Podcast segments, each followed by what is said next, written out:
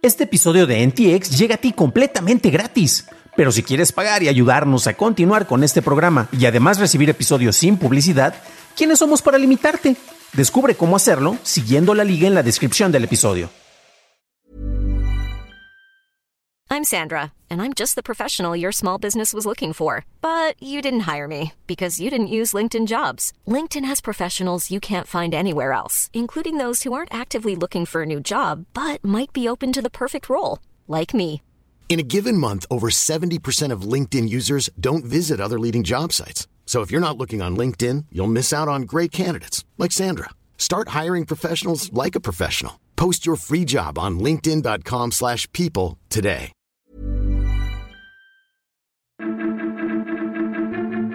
Microsoft mejora tus videos, TikTok lanza series y el ejército mexicano continúa espiando a ciudadanos. Estas son las noticias de Tecnología Express con la información más importante para el 7 de marzo de 2023. Microsoft anunció una nueva función experimental para su explorador Edge llamado Video Super Resolution, que mejora la calidad de videos con resolución de 720p o menos que no estén protegidos por DRM. Funciona en las tarjetas de las series Nvidia RTX 20, 30 y 40, así como en las tarjetas AMD Radeon RX de las 5700 a las 7800. Actualmente, algunos usuarios de los compilados Canary de Edge pueden acceder a esta nueva función. Microsoft lanzó un previo de un nuevo asistente de inteligencia artificial llamado Dynamic 365 Copilot, el cual se basa en la tecnología de OpenAI. El software puede redactar chats contextuales y respuestas por correo electrónico a las preguntas de los clientes, ayudar a los especialistas en marketing a elegir las categorías de clientes en las cuales se deben enfocar y escribir listados de productos para vender bienes y servicios. Microsoft dice que se planean más anuncios de IA para el 16 de marzo y se relacionarán con la productividad en el entorno laboral, por lo que probablemente estén ligados a la paquetería de Office. YouTube descontinuará la aparición de anuncios sobrepuestos a partir del 6 de abril. Estos anuncios solo aparecerían en la versión de escritorio de YouTube. El servicio los catalogó como molestos para el espectador y dijo que pasará a formatos de anuncios de mayor rendimiento en dispositivos móviles y equipos de escritorio. TikTok anunció una nueva función de monetización llamada series, la cual le permite a los creadores publicar colecciones de contenido detrás de una sección de paga. Cada serie puede incluir hasta 80 videos, cada uno de hasta 20 minutos de duración. Esta función seleccionará a los creadores que participarán en su lanzamiento y después se abrirá a más usuarios. En su lanzamiento, los creadores obtendrán el 100% de las ganancias de sus series, aunque no queda claro cómo será la distribución de ingresos en el futuro. Pasamos a la noticia más importante del día.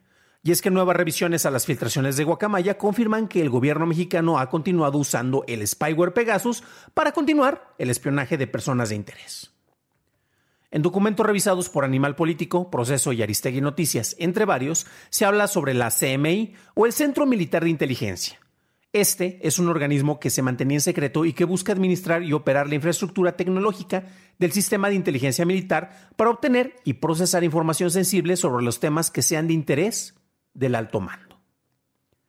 ¿Qué tipo de información buscaban obtener con este organismo? Pues bueno, en la información revisada se ve cómo el CMI estuvo espiando el teléfono de Raimundo Ramos, director del Comité de Derechos Humanos de Nuevo Laredo. Esto para obstaculizar la investigación sobre una ejecución extrajudicial durante el 2020. Este reporte, inicialmente liberado por Citizen Lab y la Red de Defensa de los Derechos Digitales, contradice las aseveraciones de Andrés Manuel López Obrador al respecto de la suspensión del uso del spyware por parte de su gobierno. Esas fueron las noticias y ahora pasamos al análisis. Pero antes de hacerlo, ya sabes qué hacer. Por favor, déjanos una calificación de 5 estrellas en Spotify o en Apple Podcast o un like en YouTube que no te cuesta nada. Por cierto, en YouTube, gracias a nuestros nuevos suscriptores como Daniel Sánchez López, Osvaldo Azuaje, Michael Acevedo, Shuden, saludos carnal, eh, DC77 y Álvaro A. Pinto Méndez. Bienvenidos a bordo, camaradas. La Red en Defensa de los Derechos Digitales dio seguimiento a su investigación sobre el ejército espía.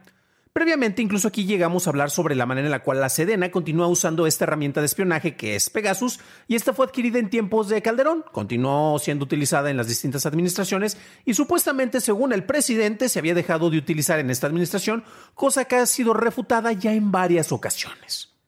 El caso más reciente, del cual se ha descubierto datos, pues estos datos han sido muy relevantes y muy interesantes. Y estamos viendo cómo el ejército ha estado interviniendo en comunicaciones privadas. En este caso, en el, eh, estamos hablando de Raimundo Ramos, que es un activista y es el director del Comité de Derechos Humanos. Y estaban revisando la información que él tenía y cómo se estaba comunicando eh, con distintos periodistas.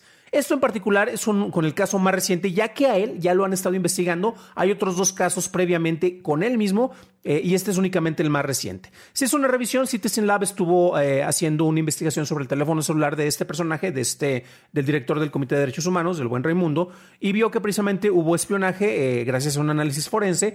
Y en estas fechas se, se pudo corroborar que correspondían con un registro sobre el uso de Pegasus para intervenir comunicaciones entre el 16 y 25 de agosto del 2020.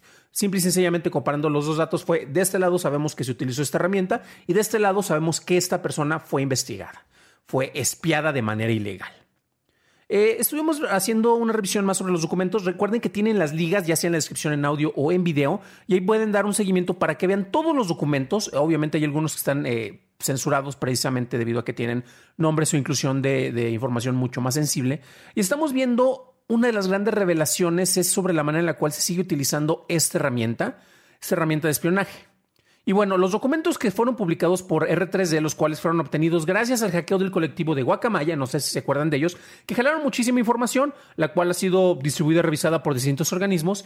Y como mencionaba, se ve nuevamente cómo la Sedena continúa con sus labores de espionaje que nuevamente son ilegales. La Sedena no tiene permiso para investigar a ningún tipo de persona, cuando es un civil. Y en caso de que quisiera investigar algo, tiene que tramitar a través del Poder Judicial de la Federación para poder tratar de hacer este tipo de intervenciones y se tiene que dar un seguimiento sobre eso, lo cual la Sedena no lo ha hecho. Este manejo sistemático del abuso de esta herramienta es manejado por una estructura militar de la cual no se tenía conocimiento. Y aquí lo estamos viendo, si nos están acompañando en video, precisamente tenemos eh, el registro del CMI o del Centro Militar de Inteligencia. Ya mencionamos aquí acerca de qué se trataba y es básicamente un sistema de monitoreo remoto de información. Eh, este sistema de monitoreo remoto de información, pues bueno, lo administra este organismo. Estamos hablando desde luego de Pegasus. También podemos recordar cómo este fue vendido por 140 millones de pesos eh, precisamente al gobierno. Ahora bien, Continuamos con esta revisión, la cadena de comunicación, y vemos cómo se pide eh, que cuando se está presentando la información de manera confidencial a la Policía Ministerial Militar, no se haga una carpeta de investigación, esto precisamente para no dejar tantas evidencias al respecto. Ahora bien, ¿por qué se estuvo utilizando esta herramienta de espionaje para estar investigando a un civil? Pues bueno, de acuerdo a los reportes del CMI, ellos llegaron a una conclusión muy truculenta, honestamente muy manipulada, y eso es por lo cual traigo una actitud hoy de sincero enojo. ¿Y qué es lo que pasó? Pues bueno, que dicen que Ramos aprovechó su calidad, ya que era un activista reconocido y como tenía este tipo de reputación, lucraba con la información obtenida para sus intereses económicos y favorecía a los sicarios y a miembros de la delincuencia organizada pasándoles información. Este informe secreto, basado en actos de espionaje ilegal, presentaban conclusiones honestamente nefastas y absurdas. Esto para desacreditar a una figura incómoda para las Fuerzas Armadas y el gobierno debido a su papel en el seguimiento de los abusos cometidos en el norte del país. Con esto buscaban básicamente influir en la investigación oficial de la Fiscalía Militar para tener una acerca de la información que se tenía sobre una eh, ejecución extrajudicial. Básicamente estaban tratando de culpar sobre algo que cometieron las mismas Fuerzas Armadas sobre una ejecución extrajudicial que se tuvo y que él estuvo investigando y tratar de, ligar este crimen concretamente con esta persona. Cabe destacar un dato, que ahora el ya ni tan secreto centro, el CMI, eh, opera en la ilegalidad. Efectivamente, este es un organismo ilegal, ya que la Sedena no tiene capacidad legal para intervenir las comunicaciones privadas de los ciudadanos.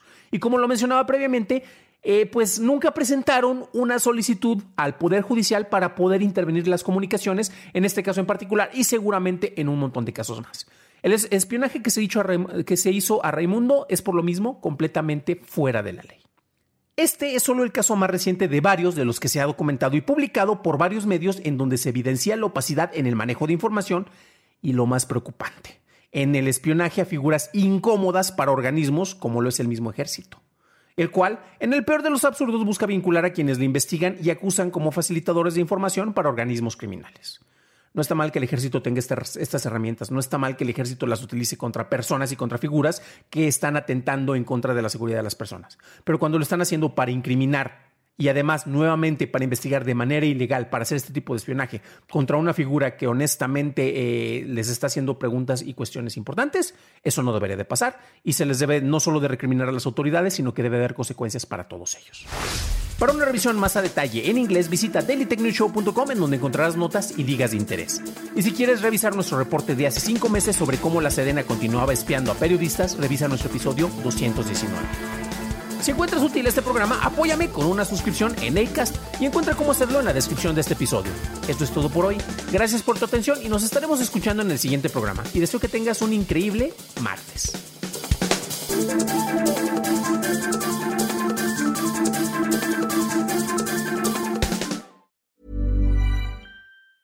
Planning for your next trip? Elevate your travel style with Quince. Quince has all the jet setting essentials you'll want for your next getaway, like European linen, premium luggage options, buttery soft Italian leather bags, and so much more. And is all priced at 50 to 80% less than similar brands. Plus, Quince only works with factories that use safe and ethical manufacturing practices. Pack your bags with high-quality essentials you'll be wearing for vacations to come with Quince. Go to quince.com/pack for free shipping and 365-day returns.